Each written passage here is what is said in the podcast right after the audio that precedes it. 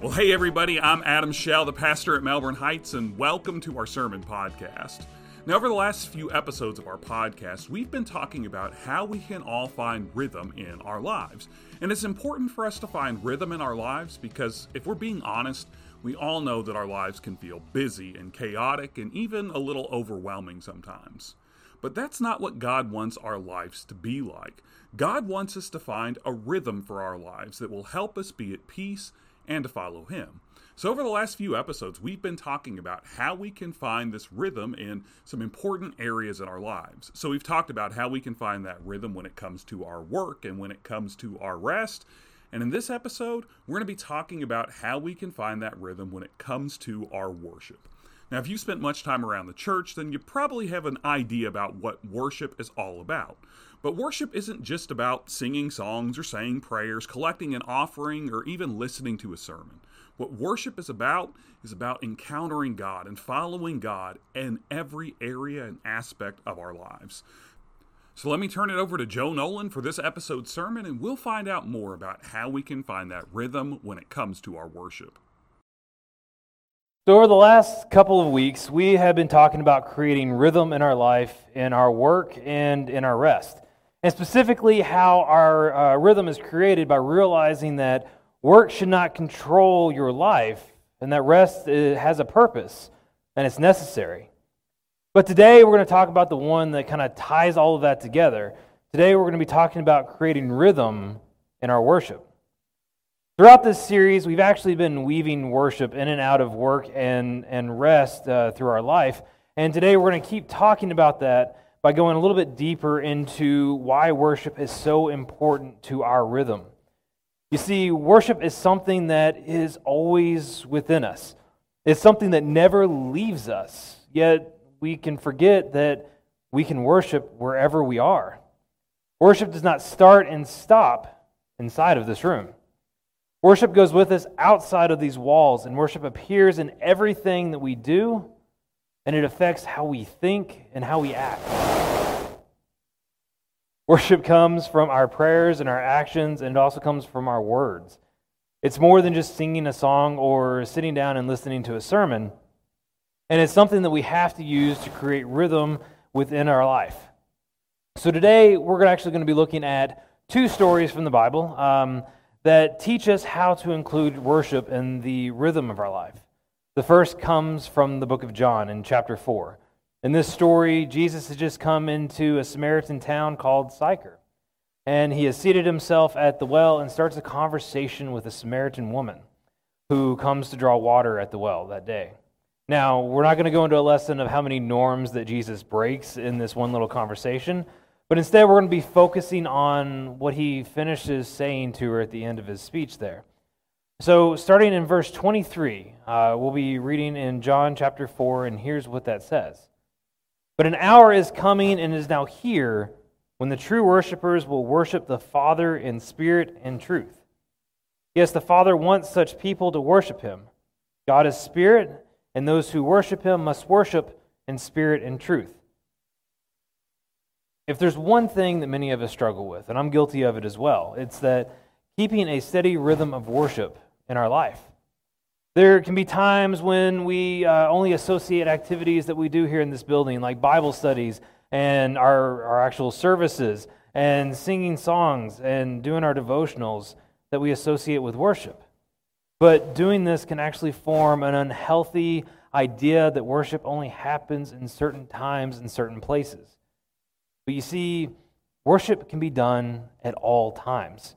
Not just in a church or in a ministry type of task, but worship can be done at all times. The scripture from the book of John that we just read tells us about a time that Jesus shared the meaning of true worship. And Jesus continuously shows what that means throughout his life. I mean, we rarely ever see Jesus actually worshiping inside the temple. He was always in the wilderness or in somebody else's home or in one of the gardens. He was nowhere near a church, and rarely do any of the stories that he, that he worships in happen on a Sunday. So, if worship isn't about meeting in a building or on a Sunday morning, then what does it mean to truly worship in spirit and in truth? Well, the first part, the spirit, It means that worship has to come from within. It needs to be sincere and heartfelt. It also means that worship needs to come at all times, regardless of how we feel. We might be having a bad day, but you can still worship with, sincere, with a sincere heart in that day as well. And remember, worship is just is more than just singing songs on Sunday. It's involved in every aspect of our life. But even in here, our worship has to be more than just going through the motions. We have to have our heart in it. I mean, think about it. Do we just do communion because it's written in our bylaws to do so nine times throughout the year? No. I mean, that's, that's part of it, but that's not the main reason of why we take communion. When we come together and do communion, we do it to remind ourselves several times throughout the year why we follow Christ and what he did for us that makes us want to follow Jesus. We don't come in here and take of the body and go, hmm, flesh is a little stale this morning. Or at least we shouldn't do that. Um, but we come and we take the bread and we take the juice as a reminder of what happened to Christ's body and the death that he had to endure to set us all free. And we put our whole selves into that single act of worship when we come together to do it. But the same should be going for all of our acts of worship throughout the day. We should be putting our whole self into the act, and it should come from a sincere heart. And that's what worshiping in spirit means. And then there's the other side of it, the truth. And it, it's kind of exactly what Jesus talks about with a lot of the stuff that he does. But our worship has to be based on the truth of the Bible. Worship has to be based on the truth of the Bible. See, we can worship anything. And a lot of us actually worship many things sometimes without even realizing we're doing it. And if you don't believe me, think about your TV, favorite TV program or your favorite movie or your favorite sports team, or even that hobby that manages to consume a little bit more resources than you had originally intended on when you started. For sports teams, I've actually been to a church that they released early on Sunday so that we could go home and watch the UK game during March Madness. I am even guilty of letting things like my Legos and playing video games take precedence over spending time worshiping God. And it's easy to do, and sometimes we do it without realizing it. And it's really hard to recognize when, when we're by ourselves. My point here is that the truth that we worship can be twisted and skewed by outside influences.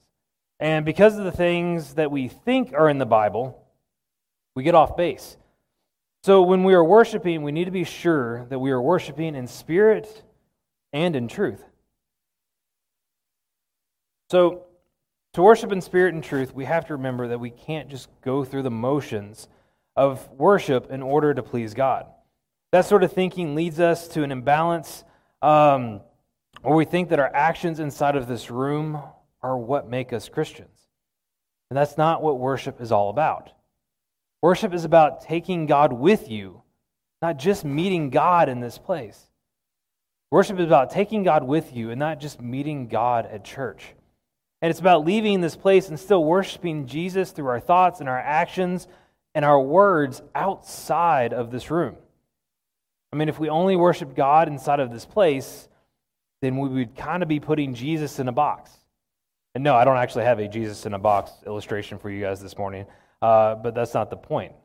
But it's exactly what we do when we only worship Him here. But if we don't continue to worship God outside of this place, then we start to lose sight of what is important.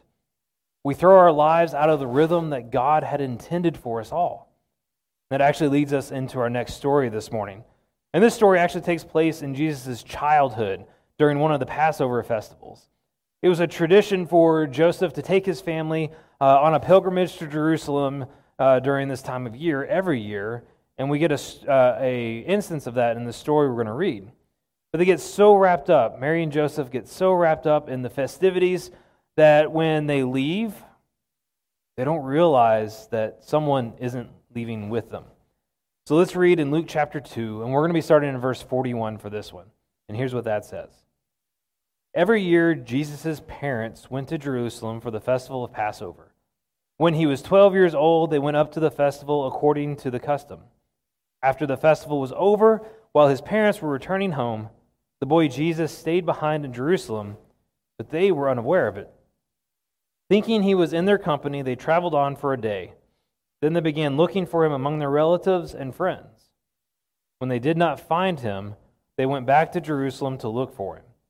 After three days, they found him in the temple courts, sitting among the teachers, listening to them and asking them questions.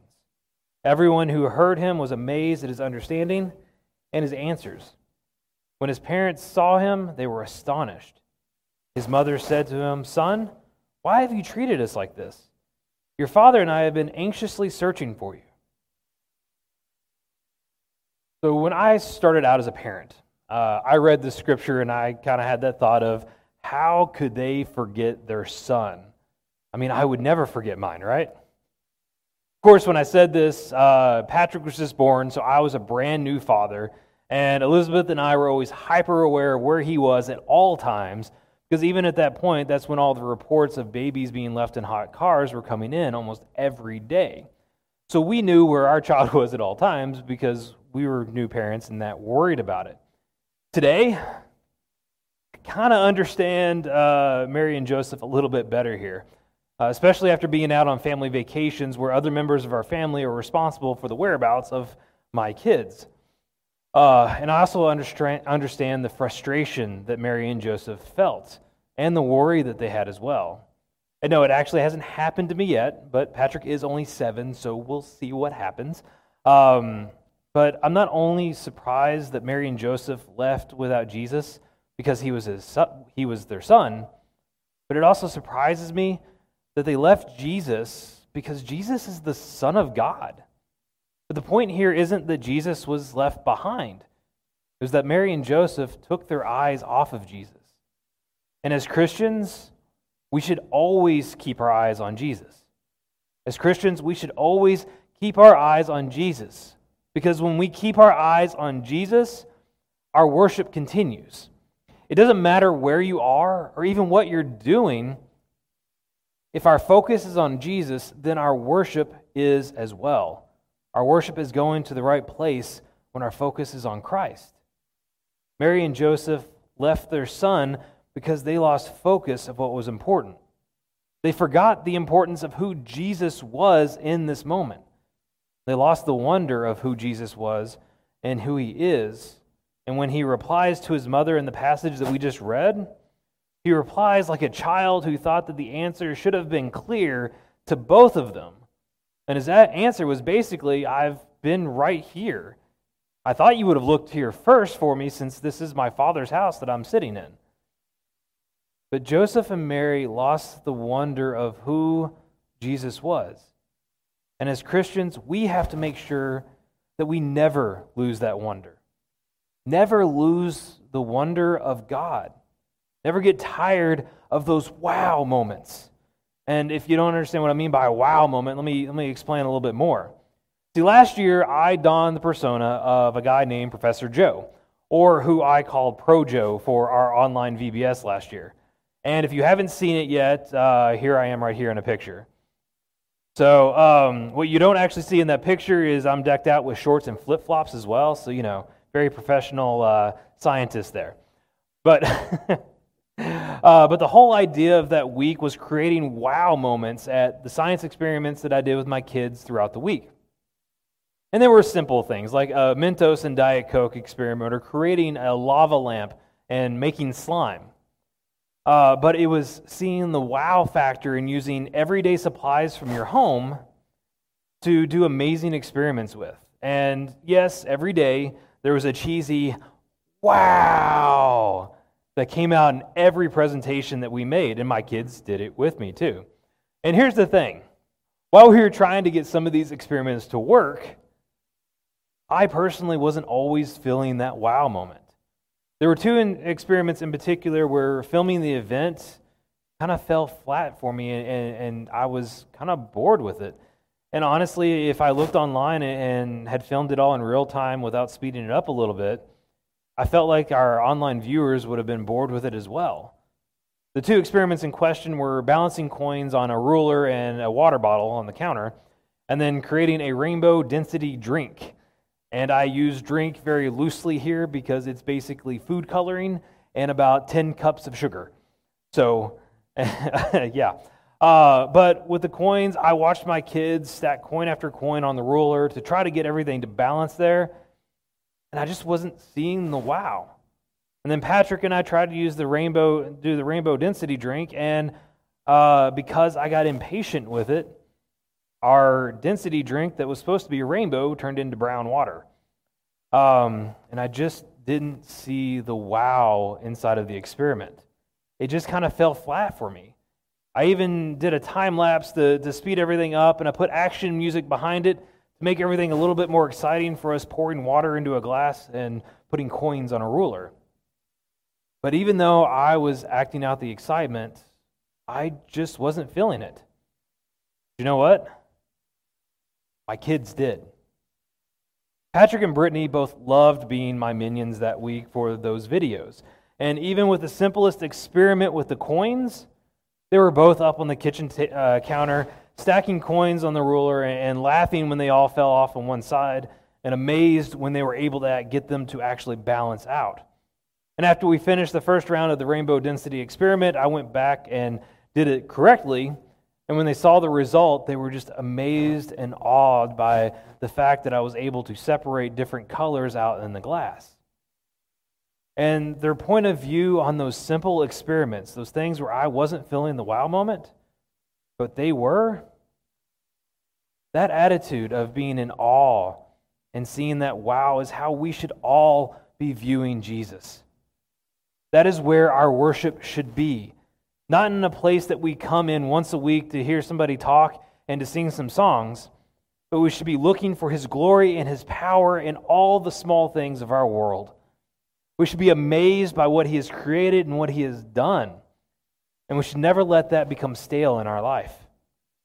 So our worship should permeate every part of our life, in our work, in our rest, in every other area as well. It's what helps to keep rhythm in this chaotic world. It's our drumbeat to, that is found underneath all the noise that this world throws at us. It drives the song forward and it helps keep time and keeps us all together. Now, I used these juggling balls a couple weeks ago in my first one to provide an illustration for all everything being in balance. And so it kind of made sense that I should kind of close with them as well. So when we have rhythm, we have balance.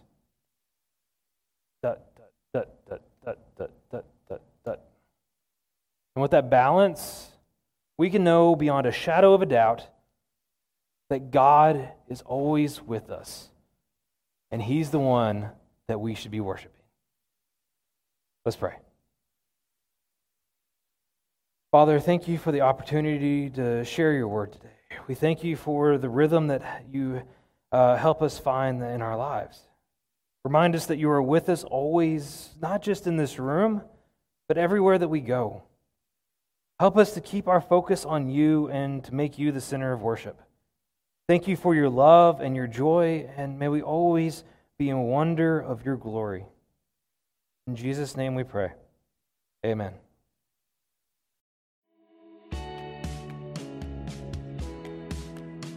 Well, hey, it's Adam again, and I just want to thank you for tuning in to this episode of our sermon podcast. And I hope that this episode has reminded you of how important worship is to every area and every aspect of our lives. And I hope that this series has encouraged you to find a rhythm for your life so that you don't feel like you're too busy or that things get too overwhelming for you.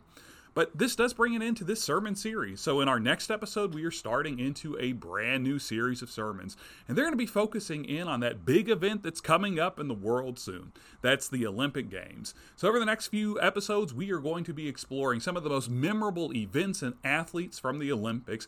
And we're going to see what their stories can teach us about how we can follow God and run this race that we call life. So, we hope that you'll join us next Tuesday when our next episode drops. As always, if you subscribe to our podcast, podcast, that episode will be sent straight to your favorite podcasting app. And also remember that you're invited to come and join us any Sunday morning at 10:30 a.m. Eastern Time on our church website. You can worship with us at mhbclouisville.com/live. We would love to have you with us. Well, until next time, I hope that you guys have a great week, and we'll see you back here soon for another sermon podcast.